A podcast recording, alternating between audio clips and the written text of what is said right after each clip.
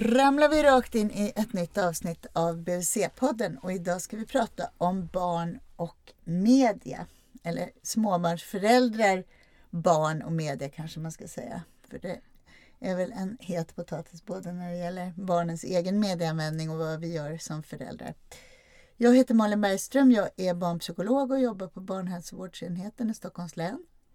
Jag heter Katarina Jovius och är BHV-sjuksköterska och jobbar som vårdutvecklare på barnhälsovården. Och jag heter Ulf Dahlqvist och jag är chef för forskning och omvärldsanalys på myndigheten Statens medieråd. Välkomna hit. Tack. Tack. Får jag börja och fråga dig Ulf, eh, alltså hur ser det här ut? Hur, jag vet att ni ger ut en rapport som heter Småungar och medier. Hur ser medielandskapet ut för, för småbarn och småbarnsfamiljer i Sverige idag? Det beror väldigt mycket på vad vi talar om för åldersintervall. Mm. Eh, det, går, det går helt enkelt inte att jämföra en tvååring med en femåring med en tolvårings medieanvändning för det skiljer sig så mycket åt. Men om vi tittar på de här allra minsta så tror man kanske idag att allting handlar bara om paddan. Om paddan om paddan. Um, och till viss del är väl det sant. Alltså surfplattornas genombrott har betytt väldigt mycket för småbarn, förändringar i småbarns medieanvändning. När kom det? Ja, det eh, påbörjades väl för en fem sex år sedan ungefär. Um, men det handlar alltså inte så mycket om vad man konsumerar för medier. För det handlar faktiskt fortfarande om att tv-tittande är det man börjar med allra tidigast. Mm. Ehm, det är inte så att man börjar direkt med att spela spel eller någonting sånt. Utan tv-tittande och ehm, bokläsning besynligt nog. Det är, når sin peak vad gäller dagligt användande i 2 till 4 års åldern. Och det är ju intressant att barn läser oftast eh, innan de själva kan läsa. um, så det är vanligare alltså att, att föräldrar läser för barn är vanligare än att barn läser själva om man tittar över åldrarna? Alltså från fyra års ålder så går den dagliga fritidsläsningen ner. um, konsekvent. Um, men alltså just man använder paddan för att titta på TV. Aha, okay. Ja, eller eh, titta på TV. Det kan ju lika väl vara Youtube eller någonting annat. TV är ju ett väldigt flytande begrepp mm. idag.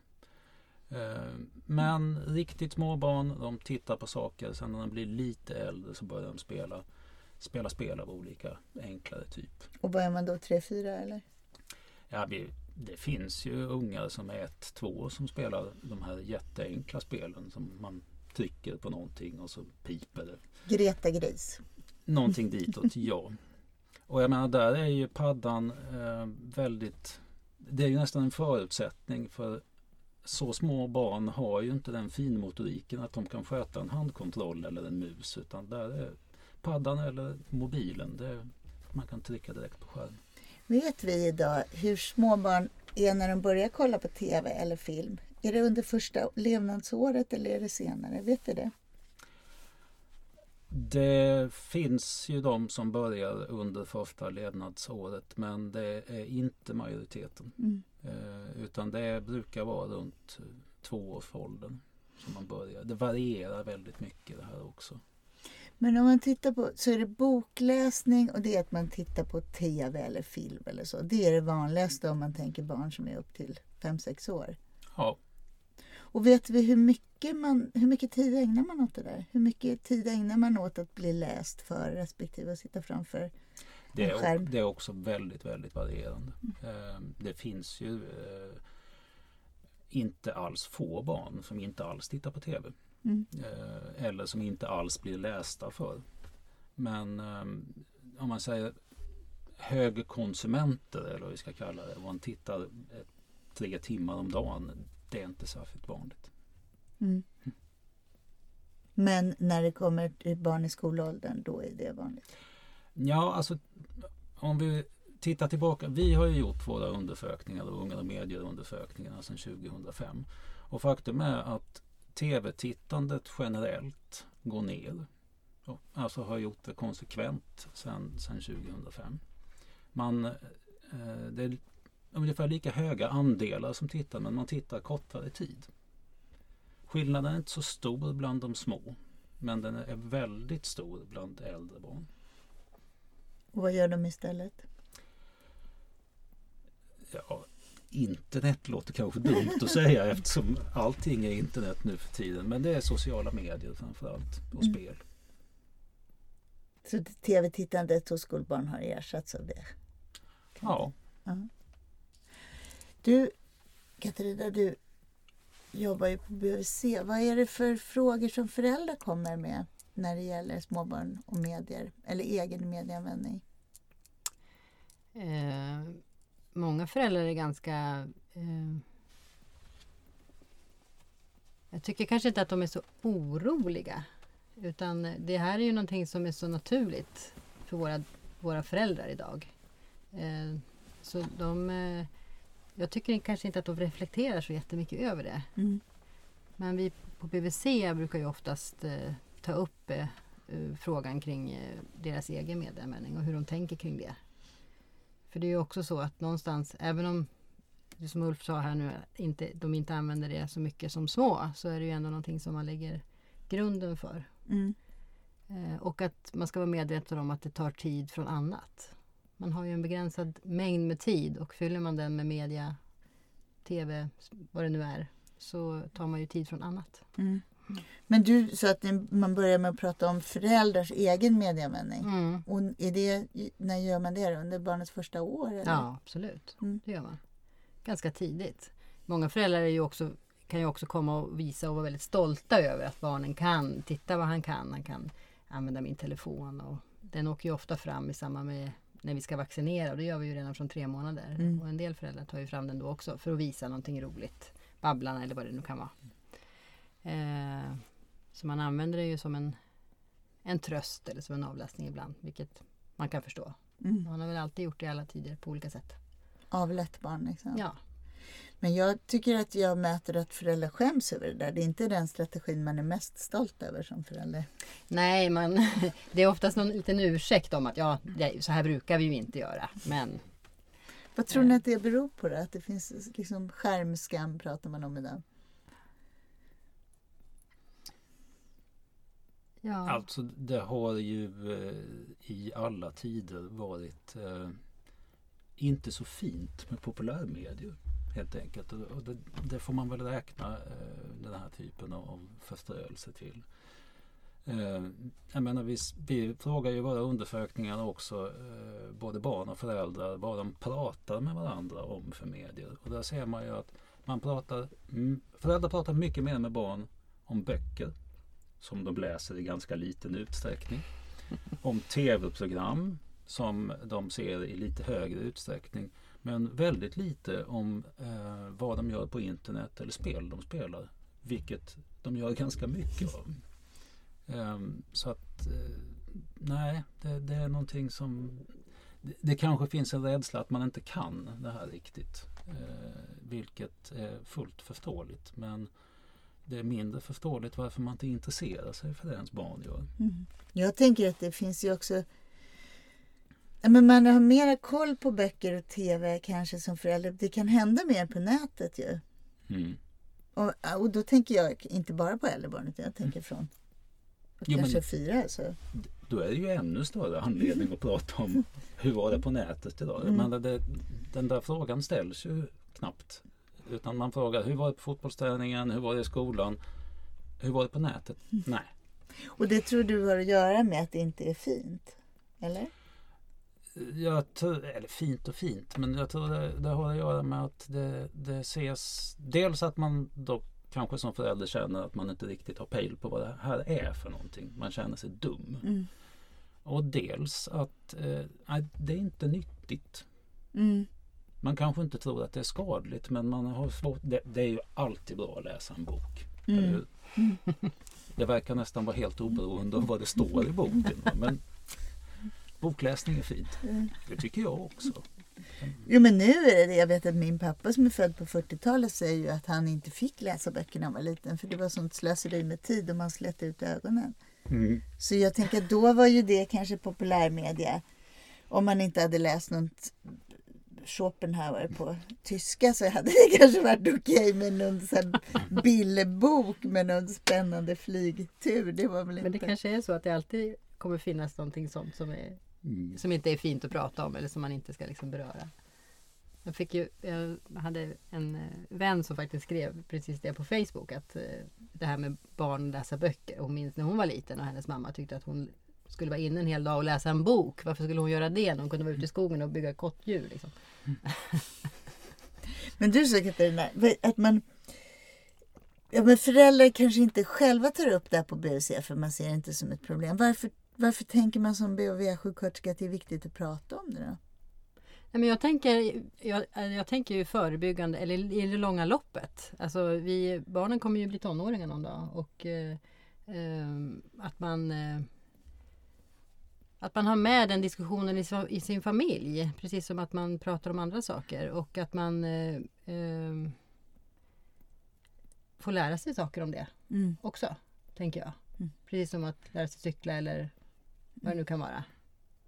Att, och det, jag tror att vi kanske lite grann måste eh, tänka på det på så sätt. Mm. Du, vet, vet vi Ulf hur mycket jag tänker ju främst på föräldrar, men vet vi hur mycket vuxna, hur mycket använder vi, hur mycket tid tillbringar vi på nätet eller framför skärmar? Jag, är, jag borde veta det men jag får skylla på att myndigheten som jag jobbar på, vi har bara, vi, vår verksamhet riktar sig bara till barn mellan 0 och 18 år Mm. egentligen. Så jag, jag kan inte ge någon exakt siffra på det just nu. Och än en gång, det är väldigt individuellt. Eh, det, eh, framförallt så skiljer det sig väldigt mycket i ålder. Att eh, ja, pensionärer använder medier betydligt mindre än vad, eller digitala medier ska jag säga, Mm. betydligt mindre än vad, vad eh, 25-30-åringar gör. Men det brukar vara de som ligger högst. Så att föräldrar, folk som har småbarn är ändå en hög användare av digitala medier. Den åldersgruppen. Ja, alltså nu är vi ju i det läget att vi har den, den första föräldragenerationen som är uppväxta med internet. Mm. Eh, Så ja, det låter... Jag känner mig jättegammal när jag säger det. Men just internet fanns när de föddes. Ja, Man pratar om digitala nomader, heter det det? Eller natives kanske? Natives brukar man säga. Natives, Digitala inte- infödingar. Ja, digitala infödingar. Där, som det här är självklart var på ett annat Mm. sätt. När man eh, diskuterar småbarn och medier så tycker jag att det finns ett debattklimat som är ganska starkt pola- polariserat. Det Mm. finns liksom en falang som är lite alarmistiska och ser mycket risker. Och så finns det en falang som tycker att det där är mossigt och gammalmodigt. Hur ska man se på det? För jag tycker att det ändå lämnar en stor del av oss som ska ge vägledning och föräldrar som min erfarenhet är att man ändå efterfrågar någon slags vägledning i det här lite ensamma. Vad tänker ni om det? Det är ett jätteproblem. Att vi å ena sidan har evangelisterna som förespråkar eh, att digitala medier är alltings lösning. Och å andra sidan som du säger alarmisterna som ofta talar om, om barn och medier utifrån någon slags eh, flugornas herre-perspektiv. Om vi kastar en, en eh, surfplatta på ett barn och lämnar dem ensamma, tänk då på vad som händer. Men det kanske inte har så himla mycket med mediet att göra. Det kanske har att göra med det faktum att vuxenvärlden lämnar dem ensamma. Mm. Eh, och där försöker ju vi eh, som statlig myndighet inta en, en balanserad position. Eh, men jag märker att det innebär ju ganska ofta att vi inte kommer till tals i Mhm. medien. Jo men du vet hur spännande är det i en debatt med någon som försöker sitta och säga å ena sidan och å andra sidan när du kan skapa en jättekonflikt mellan de polariserade ståndpunkterna. Vad ligger i det här om man pratar om om man ska dela upp den här polariserade debatten? Om man tänker vad är alarmisternas budskap? Det, att medier är farligt. Nej, men, men att det, man brukar ju ofta föra fram försiktighetsprincipen här. För om man tittar på forskningsläget om, om barn och medier så, så kan man summera det så här att det finns ingenting som forskarna inte är oeniga om. Mm. Eh, det finns de som säger att man läser sämre av eh, digitala medier. Det finns de som säger att det förbättrar läsinlärning, särskilt hos barn med problem med läsinlärning. Det finns studier som visar att man blir överviktig av eh, för mycket digitala medier. Det finns andra studier som visar ingen effekt alls på fetma. Det, det finns faktiskt ett enda område som, som jag känner till där forskarna är helt överens. Och det gäller faktiskt svaret på eh, den intrikata forskningsfrågan Blir barn rädda av skräckfilm? Och svaret är ja. Varför Men- man nu behöver studera det. Blir man däremot våldsam av våldsfilm? Ehm, Det är en debatt som har pågått i eh, ett antal decennier och eh, om man med våldsam säger menar att man går ut och slåss, det vill säga beter sig våldsamt, så finns det inga belägg för det. Däremot så finns det indikationer på att man kan få eh, att man kan känna sig aggressiv. Alltså att man kan bli uppretad. Men att sen omsätta det här i handling, det, det finns det inget som bevisar. Jag tycker jag har många kollegor som pratar om sömnkvalitet också. Att det, det trodde jag var okontroversiellt. Att om man använder sk- man är, framför en skärm sista timmen eller sista stunden innan man ska sova så påverkar det sömnkvaliteten. Stämmer inte det heller? Eh, Det finns även oenighet där också Mm. Faktiskt. Eh, Men eh, ja-sidan, alltså att man faktiskt får sämre sömn, där, eh, den överväger där.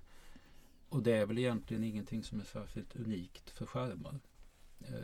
Du får svårare att somna om du går på tivoli sista timmen innan Mm. du ska gå och lägga dig också. Det handlar ju snarare om starka upplevelser. Mm. Så man lyssnade på någon slags valljud fast man gjorde det digitalt så skulle det kanske ha en annan effekt då, än om jag kollar på något spännande. Ja men man bör ju faktiskt trappa ner lite innan man går och lägger sig. För egen del vet jag att det är fatalt att läsa en riktigt spännande Ja, bok. det Så går bara, bara ett kapitel till, bara ett kapitel till. Ja men det gäller att hitta något lagom tråkigt precis innan man ska falla till sömns. Mm.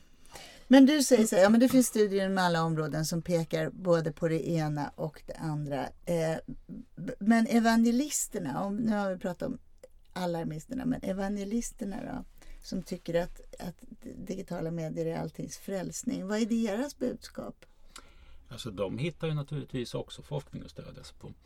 Och, och det här handlar ju i väldigt hög utsträckning om, om olika discipliner. Mm.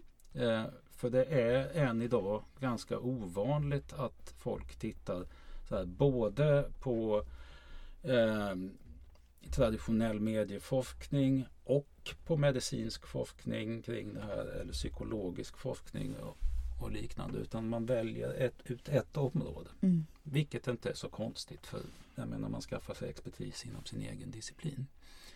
Ehm, så att det, det är ganska lätt att hitta studier som understödjer de åsikter man har. Och sen har ju evangelisterna alltid sitt favoritargument också och det är ju moralpanik. Mm. Ja, ja, man var rädd för dansbanor på 20-talet och jazzen på 30-talet och, och så vidare och så Mm. vidare och så vidare. Ehm, och det är ju ett intressant argument eftersom man kan ju möjligen säga att någonting är en moralpanik i efterhand när man ser att oron var obefogad. Men vem kan säga att oron för eh, surfplattornas effekter på tvååringar idag är obefogad? Det kan ingen för vi vet inte. Vi är inte framme där så vi kan se vad det leder till. Mm. Vad, vad tänker man då på BVC om man nu inte har den här forskningen att stödja sig på, Katarina? Hur ska man utgå ifrån? Jag brukar, eh, som du också sa Ulf, det här med att man inte lämnar dem ensamma. Att man, att man faktiskt delar det som barnen upplever på paddan. Om det nu är ett enklare spel eller om det är någon Youtube-film eller Babblan eller vad det nu är. Att man faktiskt är med där. Eh, och att man, att man vägleder och finns där som ett stöd. Om det nu är någonting som som händer eller som de ser som är obehagligt. Och sen att man eh, erbjuder andra alternativ. Att det inte bara blir eh, det är väldigt enkelt också och barnen, en del barn har ju väldigt lätt för att fastna i det också och Mm. har svårt att bryta och det blir konflikter och så. Att man faktiskt försöker erbjuda eller sätter upp lite ramar för att okej nu är det efter dagis innan middag jag ska laga mat. Då kanske det passar alldeles utmärkt att man tittar på någon liten film eller vad man nu gör. Och sen att man begränsar det. Och, för det är ju så som jag sa förut, man har en viss mängd tid och den eh, tiden eh, får man använda på ett bra sätt.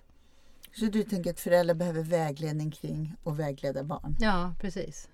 Och jag tänkte på det, du frågade förut den vanligaste frågan och den va- absolut vanligaste frågan det är eh, att man vill ha en tidsram. Mm. Hur, hur många timmar kan man sitta? Eh, eller vad ska vi säga, är det okej med två timmar när man är tre år? Eller vad är, och Mm. den frågan kan vi ju inte svara på. Vi vet ju inte. Nej. Men det vill man. Mm. Jag har bara tänkt i min egen lilla verkstad att det är klart att barns hjärnor förändras av det här. För Mm. jag tänker att i och med att hjärnan är så plastisk hela barndomen och under de, framförallt under de första åren. Och jag tänker att alla upplevelser formar hjärnorna. Och är det här en stor del av vårt liv idag och barn, barnens liv. Så jag tänkte att min hjärna förändras förstås och mina barns i ännu högre utsträckning därför att de, de är helt enkelt mer förändringsbenägna neurologiskt och tillbringar li, lika mycket tid där kanske. Men så måste väl, om man ska prata om det här med moralparagraf, så måste det väl alltid vara? Ja, nu är ju inte jag hjärnforskare. Men eh, ja, det är klart jag menar, vi, o, o, oavsett om det handlar om hjärnans plasticitet eller, eller eh, våra normer och värderingar. Vi, alltså vi påverkas väl av allt Mm. runt omkring oss. Så varför skulle vi inte påverkas av eh, medier bara för att de råkar vara digitala? Mm. Ehm, men eh, jag tänker, alltså det har, ju talats ganska mycket om skärmtid Mm. i, i debatten kring det här. Det är inte ditt älsklingsord va? Nej, alltså möjligen kan skärmtid ha en, en eh, funktion när vi talar om de här riktigt små barnen eftersom de gör inte så mycket olika saker. Menar, De tittar på filmer eller de, de spelar något enklare spel. Det är ungefär vad de gör. Men för eh, lite äldre barn och för oss vuxna så, så det enda skärmtid innebär det är ju att vi inte gör någonting annat än sitter framför en skärm. Och precis så, som du sa Katarina så, så är det ju det är ju väldigt viktigt att man faktiskt har en varierad kost.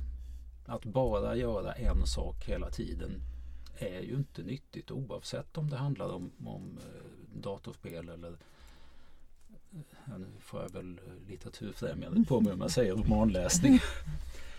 Ehm, men alltså just det här med skärmtid det, det är ju också ju, det blir ett väldigt konstigt begrepp om man ser till hur vårt arbetsliv har förändrats också. För nu är jag ju så gammal så att jag faktiskt har jobbat utan internet och eh, faktiskt skrivit rapporter på skrivmaskin istället för på dator. Åh, där Ja. susar vi. Ja. Om jag tittar på mitt arbete idag så tillbringar jag ju åtminstone sex timmar framför en skärm. Mm. Och jag gör exakt samma saker som jag gjorde innan det. Det vill säga jag läser, jag skriver och jag räknar lite statistik. Mm. Men nu har det blivit skärmtid. Mm. Det är, det är ett trubbigt mått. Det är ju svårt också, precis som du säger. Eh, allt är ju, eh, I den här telefonen så finns ju allt. Mm. Vi har ju hela världen i den. Ja. Adressböcker och telefon och Nationalencyklopedin. Ja men allt Jag har du. ficklampa. Ja men precis. Och hur hittar jag hit till den här studion? Precis! så det är svårt att veta var gränsen går. Ja, Vilka är det som använder, vad vet man om barns eh, medieanvändning utifrån vem man är? Vad är det för faktorer som påverkar? För vi på BVC så ser ju vi att det där ser olika ut. Man har olika ingångar i det här som förälder, lite ja, beroende på vem man är, olika förutsättningar för familjen och så. mm. Vad vet man kring det där? Alltså om vi tittar på kön så kan man säga att det är i princip inga könsskillnader fram till barnen blir nio år. Sen accelererar de ganska rejält. Eh, vad gäller... Och vad gör, vad, hur, hur skiljer sig tioåriga flickors eh, medieanvändning från tioåriga pojkars? Ja, just tioåriga är inte jättemycket men det är där det börjar. För sen, kul, alltså, skillnaden är störst när de är 16 ungefär. Mm. Eh, killar spelar allt mer. Tjejer spelar allt mindre. Och istället så använder tjejer mobilen mycket mer. Och vad använder de mobilen till? Jo, sociala medier. Eh, I betydligt högre utsträckning än killar. Och eh, framförallt bildkommunikation då, att man lägger upp bilder på sig själv och skickar bilder till varandra. Det, det, är de stora skillnaderna. Tjejerna tittar lite mer på TV än killar också. Så lite, ganska traditionella könsroller måste man säga där. Mycket traditionella könsroller. Mm. Um, vad gäller de små barnen, om vi ska titta på olika demografiska faktorer, så ser vi att högutbildade föräldrar eh, har, de håller barnens medieanvändning ner på ett sätt som lågutbildade inte gör. Så att eh, barn till högutbildade föräldrar, även om det finns tillgång till apparaten, så använder de dem inte lika mycket. Och så finns det ju naturligtvis en ekonomisk dimension i det. Att, att eh, barn med eh, höginkomsttagare föräldrar, de, de har mycket mer prylar mm. än låginkomsttagare barn. Men betyder det här att det här är en klassfråga? Ja, det skulle jag vilja påstå. Det är inga enorma skillnader men det är tydliga skillnader. Och innehållet i vad jag gör eh, digitalt, är det också klassbundet? Det vet vi faktiskt inte. Det har vi inga studier kring. Har du någon sån erfarenhet Katarina? Om du har jobbat i olika områden? Vad man eh, Jag tänker vad man, hur och vad man gör på skärmar. När man är liten beroende på vad man växer upp i för miljö. Nej, det kan jag inte säga att jag har. Jag har nog inte frågat så tydligt vad de exakt tittar på. Det är mer generellt. Mm. Det, det, är väldigt svårt att studera också eftersom i den här digitala världen så förändras ju medieinnehållen så fruktansvärt snabbt. Det är fortfarande så eh, besynligt nog att, att Pippi Långstrump hamnar alltid jättehögt upp när man frågar om, om eh, vad barnen oftast tittar på eller spelar. Men sen så dyker det upp nya grejer hela tiden. Så att vi gör ju mätningar där vi frågar om favorit-tv-program och favoritspel och det förändras ju hela tiden. Det är väldigt få grejer där som är konstanta. Utom att pojkar över 10 år och uppåt alltid har älskat Simpsons. Spelar ingen roll om de är 10 eller 18, de älskar Simpsons. okay. Och Pippi Långstrump älskar småbarn. Pippi är väldigt populär. Pippi och Bolibompa. Känns ju tryggt på något vis. Mm. På Statens medieråd har ni lanserat ett begrepp som heter MIK. Mm. Vad är det för någonting? Det är medie och informationskunnighet. Mm.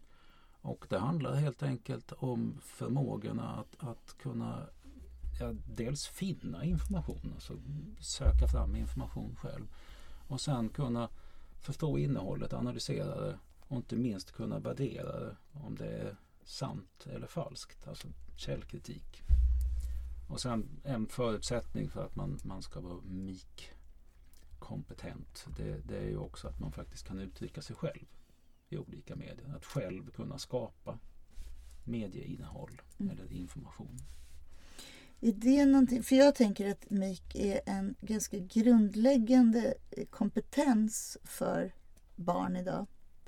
För att eftersom ja, helt enkelt för att klara skolarbeten och för att klara vardagslivet och inte bli lurad och inte råka illa ut och, inte, och kunna kommunicera. Mm. Men är det här någonting som man behöver tänka på redan under förskoleåldern? Det tror jag definitivt. Eh, alltså jag skulle vilja säga att det inte bara är en viktig kompetens för barn utan det är en viktig kompetens för oss alla. Unesco som lanserar det här begreppet de, de har ju slagit fast att det finns tre grundvalar som en demokrati vilar på. Det är dels en demokratisk konstitution. Det är dels fria medier. Och sen så är det ju faktiskt att medborgarna är medie och informationskunniga. Det vill säga de kan förstå det som medierna förmedlar till dem. Och nu lever vi i ett mediesamhälle där det, det finns Visst, det finns fortfarande traditionella medier som DN och Svenskan och, och Rapport och så här. Där det finns ansvariga utgivare, det finns gatekeepers som vi säger, redaktörer som ser till att eh, vad som helst inte kommer in utan det ska vara vidimerade historier. Men det finns också så fruktansvärt mycket information på nätet där det inte finns någon som har faktakollat, där det inte finns någon ansvarig utgivare. Utan det ansvaret det blir liksom överlastat på oss som mediekonsumenter. Mm. Det är jag som måste kunna avgöra vad som är sant och falskt. Och det där tror jag man måste börja lära sig tidigt. Vi har ett material eh, för förskolan på just det här. Hur man kan ifrågasätta och vara källkritisk till saker på internet. Där förskolepersonalen jobbar med barn? Ja, men man kan ladda ner den från vår hemsida. Den heter Nosa på nätet. Och den kan föräldrar själva mm. göra med sina barn också. Inga konstigheter. Jättebra tips. kan vi länka till här i podden. Mm. Mm.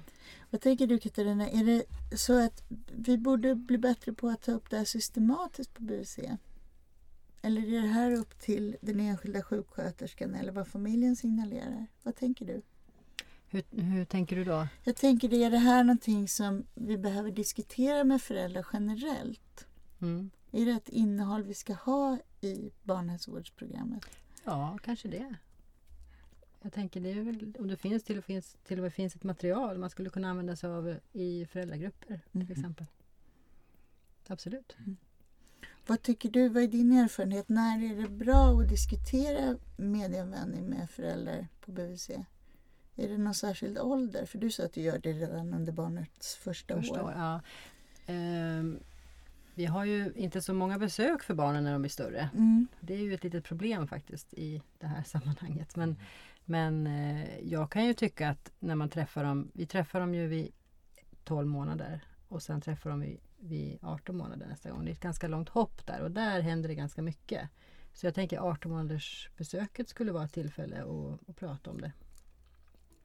Föräldragrupper har vi ju inte så sent. Mm. Men det vore väl önskvärt. Tycker jag. Och sen är det ett, ett jättebra tips till föräldrar att själva använda sig av just det här materialet. Mm. Mm. Finns det annat material som man ska känna till Ulf? Som ni har tagit fram? Alltså vi har ju väldigt mycket material som är väldigt bra. Men alltså just för de här allra minsta så vi har ju ett material som vi tog fram eh, tillsammans med, med BVC här som är bildkort för diskussion som underlag för, för diskussion i föräldragrupper. Precis.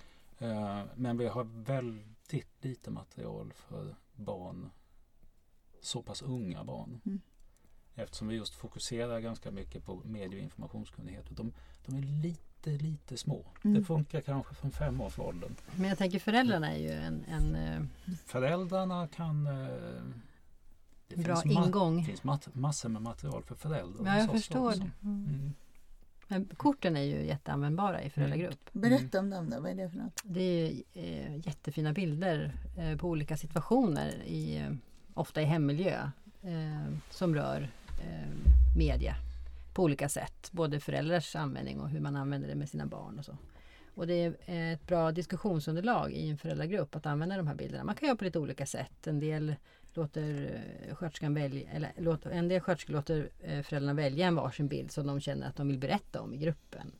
Eh, annars kan man välja ut ett antal bilder som man tycker passar för åldersgruppen eh, och visa och, och mm, diskutera kring eh, vad, vad det väcker för känslor vad det väcker för positiva känslor och vad det väcker för negativa känslor. Så att man lite grann har den liksom, balansen i samtalet. För det kan bli ganska känsliga samtal också det här. Det blir ju ändå någonting man... En del föräldrar kan ju känna sig lite attackerade och angripna. Så.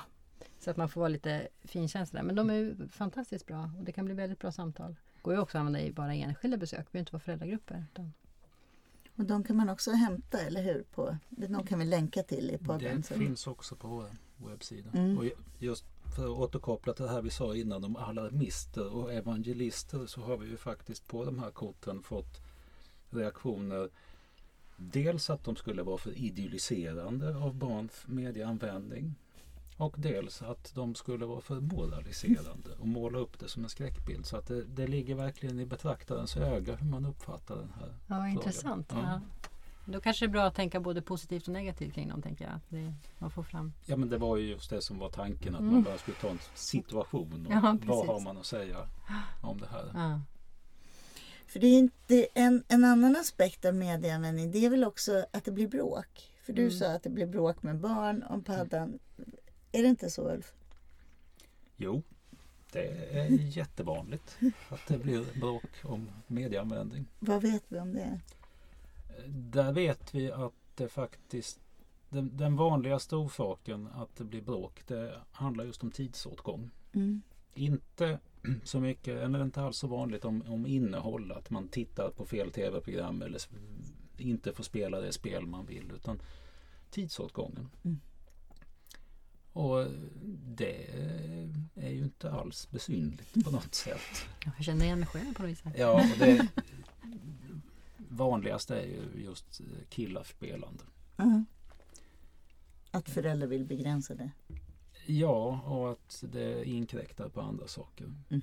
Det Sveriges första doktorsavhandling om eh, spelande. Eh, jag säger inte namnet för jag kanske kommer ihåg fel. Den har i alla fall den underbara titeln Kom och ät, jag ska bara dö först. och det säger rätt mycket om situationen. Jag tycker att jag också mäter att det blir gräl i ett föräldrapar omkring det. Man kan ha olika Mm, åsikter om Mm. medieanvändning och Mm. att man ja, inte backar varandra i det där. Och så. Det, det, det handlar ju om att, att just med framförallt mobilerna som vi ständigt bär med oss så har ju medierna blivit ett ständigt närvarande inslag i vår vardag. Men det är inte så länge sedan vi var tvungna att sätta oss i ett speciellt rum och i en soffa och titta på en burk framför en vägg. För att kunna ta del av film eller tv-program. Idag kan vi göra precis vad som helst. Och där tror jag faktiskt det är en väldigt stor skillnad mellan dagens unga och föräldragenerationen. I det att föräldragenerationen fortfarande ser medier som någonting utanför vardagen. Något lite extra. Medan unga ser det som någonting fullständigt integrerat. Liksom, vadå på internet eller inte? Vi har intervjuat barn som glatt berättar hur de påbörjar en diskussion i skolan Sen fortsätter de den i mobilen på vägen hem för att kanske till sist sätta sig vid datorn för att skriva färdigt den här diskussionen. Och det sker helt sömlöst. Och då byter man också från samtal till chattande till Ja, alltså, olika kanaler till bildkommunikation Precis. kanske. Och det är inget konstigt. Mm. Det finns en holländsk medieforskare som heter Mark Dews som har sagt att vi har gått från ett liv med medier. Alltså just när vi får sätta oss och titta på tvn eller sätta på radion. Till ett liv i medier. Där vi faktiskt kommunicerar väldigt mycket. Projicerar våra egna liv i sociala medier och sånt där. Det blir en del av vårt identitetsbygge och hur vi lever. Och det där tror jag är fullständigt självklart för de unga. Så att det, vi pratar lite om klass men det är också generationsfrågor det här mycket. Eh, Jag skulle nog säga att generationsfaktorn är den absolut Mm. viktigaste faktorn vad gäller hur man använder medier. Och det här som vi pratar om nu det är de småbarnsföräldrar vi har på BVC. Mm. Har vi missat någonting? Är det någon kunskap eller någon vinkel som ni vill lägga till? Nej, jag vill bara understryka det här som du sa också Katarina. Hur oerhört viktigt det är att man faktiskt som förälder tar del Ja, själv. Att man Precis. engagerar sig. Man behöver inte tycka att det är jättekul med datorspel. Men om ens barn tycker att det är jättekul med datorspel då får man faktiskt försöka ta del lite i Mm. det också. Annars tycker jag att man, man, man kan göra ett bättre jobb annars. ja precis. Mm. Absolut, jag håller med. Och en allsidig kost. Ja, just det. Mm. Så att engagera sig och att hjälpa barn att få ett mångsidigt liv det är någon slags grundpelare. Ja. Och vad var det vi skulle fråga? Hur har du haft det på nätet idag? tycker jag är en utmärkt fråga. Jag ska börja idag. Då ramlar vi ut från den här podden och säger tack till dig Katarina. Och Tack så till dig, mycket. Ulf. Tack, tack.